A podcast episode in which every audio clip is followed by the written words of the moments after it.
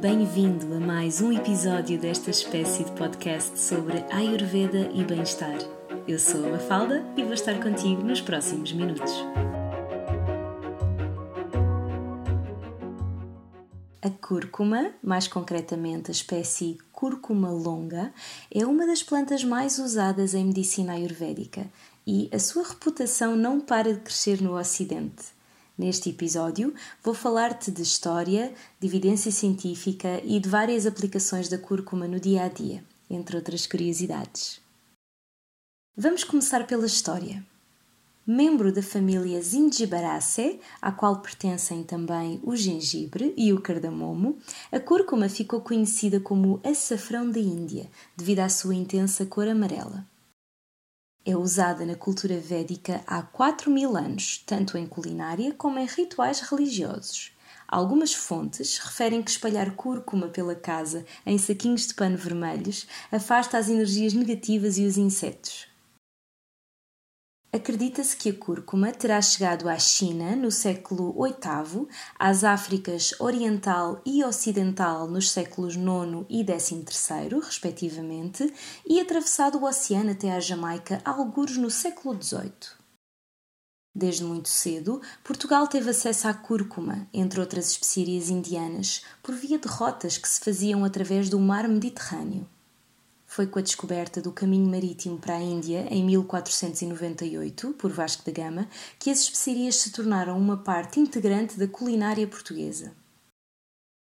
A maior produção de cúrcuma do mundo é em Erode, uma cidade no sul da Índia, também conhecida por Cidade Amarela.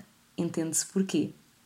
Cerca de 80% de toda a produção mundial é consumida na Índia é caso para dizer, é muita cúrcuma.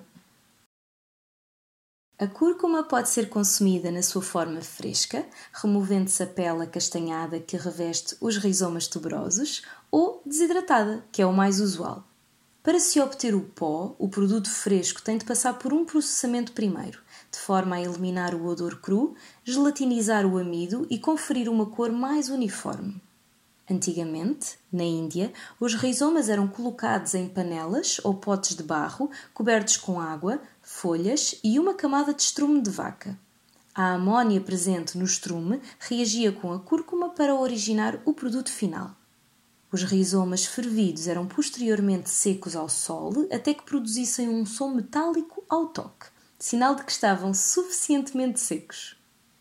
Se acabaste de perder a vontade de consumir cúrcuma em pó, não temas, pois o processo já foi atualizado e no lugar do estrume usam-se agora soluções alcalinas de bicarbonato de sódio, por exemplo. Apesar de não perder as suas características cromáticas, o sabor da cúrcuma em pó pode sofrer alterações ao longo do tempo. Para reduzires ao máximo a sua taxa de deterioração, conserva-a num lugar fresco, seco e ao abrigo da luz solar. Agora vamos falar um pouco sobre o que nos diz o Ayurveda. Em sânscrito, cúrcuma diz-se aridra. Em hindi, é conhecida por haldi. Segundo o Ayurveda, os alimentos têm um sabor específico que nos permite identificar o que estamos a comer. E este pode ser doce, ácido, salgado, amargo, picante ou adstringente. Cada alimento tem ainda a capacidade de aumentar ou reduzir o nosso fogo interno, consoante a sua potência seja fria ou quente. No final da digestão, apenas três dos seis sabores que conhecemos são assimiláveis pelo intestino. Por isso, o Agni, ou fogo digestivo, trata de os converter no que conhecemos como o sabor pós-digestivo. Com base nestes princípios, a cúrcuma está descrita nos tratados clássicos como tendo sabores picante e amargo, potência quente, ou seja, estimula a digestão, e um sabor pós-digestivo picante. De uma forma geral, a cúrcuma reduz os doshas kapha e pita e pode aumentar um pouco o dosha vata, o que não é de todo preocupante. Na medicina ayurvédica, é considerada uma planta com múltiplas valências, desde com alguns desequilíbrios para os quais é usada em contexto terapêutico. Fraqueza e falta de energia, flatulência, parasitas intestinais, digestão fraca, menstruações irregulares, cálculos biliares, artrite e outros processos inflamatórios, feridas com ou sem infecção, doenças da pele, diabetes, asma e sinusite, entre outros problemas respiratórios.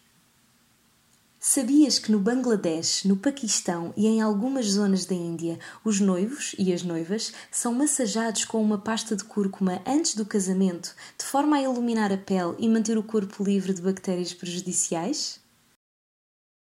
Passamos agora à evidência científica. A curcumina é o principal composto biológico ativo da cúrcuma longa e à qual são atribuídos os principais efeitos terapêuticos da planta. Os seus derivados, a dimetoxicurcumina e a bisdimetoxicurcumina, têm uma ação antioxidante. A estrutura química da curcumina foi estabelecida há mais de 100 anos por um grupo de investigadores polacos. A extração a partir da raiz da planta é relativamente fácil e barata. No entanto, são produzidos em laboratório análogos sintéticos da substância ativa e dos seus derivados. Caso pretendas adquirir um suplemento, presta atenção às características do produto e, se tiveres dúvidas, pergunta ao fabricante. A análise nutricional da cúrcuma revela que 100 gramas da planta na sua forma desidratada têm 390 quilocalorias, 10 gramas de lípidos, dos quais 3 gramas são saturados e não têm colesterol, 0,2 gramas de cálcio, 0,26 gramas de fósforo, 10 mg de sódio, 2.500 mg de potássio, 47,5 mg de ferro, 0,9 mg de tiamina, 0,19 mg de riboflavina, 4,8 mg de niacina, 50 mg de ácido ascórbico, 69,9 gramas de hidratos de carbono, dos quais 3 gramas são açúcares, 21 gramas de fibra e 8 gramas de proteína. Nos últimos anos, a curcumina tem sido alvo de muita investigação, incluindo estudos in vitro, in vivo e ensaios clínicos. Existem numerosas publicações que revelam as suas propriedades anti-inflamatórias, antioxidantes e preventivas do cancro, entre outras. A nível molecular, a curcumina inibe a proliferação celular e a criação de metástases e bloqueia a produção de promotores inflamatórios. A ausência de toxicidade, efeitos secundários e interações medicamentosas é um fator muito vantajoso na introdução da curcumina na farmacologia moderna. No entanto, esta substância é pouco solúvel em água e outros fluidos orgânicos, sendo rapidamente metabolizada e eliminada no trato gastrointestinal. A investigação mais recente tem-se focado no aumento da sua biodisponibilidade, o que por sua vez tem sido o maior desafio. Num dos estudos realizados neste sentido, descobriu-se que a piperina, substância ativa da pimenta preta, aumentava a biodisponibilidade da curcumina em 154%. Penso que seja esta a razão pela qual a combinação de cúrcuma e pimenta preta ficou tão famosa. Uma das condições clínicas para as quais a cúrcuma tem revelado efeitos muito promissores é a depressão.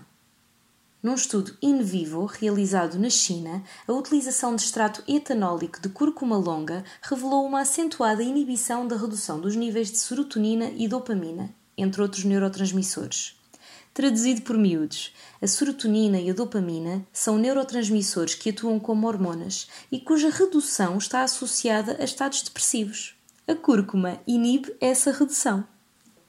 Apesar da ciência ainda não conseguir explicar totalmente o modus operandi da curcumina, a utilização da cúrcuma segundo os ensinamentos ayurvédicos continua a funcionar. De seguida, partilho contigo várias aplicações seguras e eficazes para o dia a dia. Além de curativa, a cúrcuma tem também uma ação preventiva, por isso, usa sem limites nos teus cozinhados, incluindo o famoso Golden Milk, tenho um artigo no meu blog sobre esta bebida maravilhosa, cujo link te deixo na descrição deste episódio. A cúrcuma melhora a digestão e reduz a flatulência e o inchaço abdominal. Deita uma colher de chá rasa no tacho e deixa o teu estofado absorver todas as substâncias medicinais do açafrão da Índia. Eu adiciono praticamente todos os cozinhados de tacho, aos hambúrgueres de grão e aos ovos mexidos. Outra aplicação eficaz da cúrcuma em pó é a limpeza e cicatrização de feridas. Um dos meus professores, o Dr. Ganashyam Marda, médico ayurvédico na Índia e especialista em diabetes, partilhou numa aula que a cúrcuma em pó aplicada diretamente nas feridas já salvou muitos dos seus pacientes de cirurgias de amputação.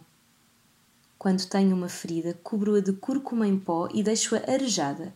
A oxigenação é crucial no processo de cicatrização. Em poucos dias, a minha pele está regenerada. A próxima dica é para as mulheres e também me foi ensinada pelo Dr. Marda. Na ocorrência de prurido vaginal, antes de recorreres aos fármacos convencionais, que na maioria das vezes destabilizam o pH vaginal, experimenta fazer uma lavagem por irrigação. Ferve uma colher de sopa de cúrcuma em pó num litro de água durante cerca de 5 minutos. Arrefece e coloca num saco de irrigação. Estes sacos estão à venda nas farmácias. É muito apaziguador. Quando sentires desconforto articular, come sobremesa. Não uma sobremesa qualquer. A cúrcuma é um excelente anti-inflamatório, por isso experimenta fazer assim. Combina uma colher de chá de mel cru e uma colher de café rasa de cúrcuma em pó. Mistura bem e come no fim das refeições principais. Se após uma semana os sintomas persistirem, procura aconselhamento profissional. Poderás ter necessidade de uma terapêutica mais específica. Muitas das substâncias ativas dos remédios herbais são, na verdade, metabolitos secundários produzidos pelas plantas para se protegerem a si mesmas de doenças e infecções. Continuamos a evoluir em conjunto, animais e plantas, e a viver em comunhão uns com os outros. No curso Ayurveda Online, partilho contigo as propriedades de mais de 200 alimentos descritas nos tratados clássicos do Ayurveda. Mais de 200! todo este conhecimento na tua mão. Se te interessas por Ayurveda e queres aprender mais, inscreve-te já na próxima edição. Inicia em setembro. Deixo-te o link na descrição deste episódio. Espero que tenhas gostado deste artigo. Vemo-nos no próximo. Muito obrigada por estares aqui. Se gostaste deste episódio, subscreve a minha Friends Letter para não perderes os próximos.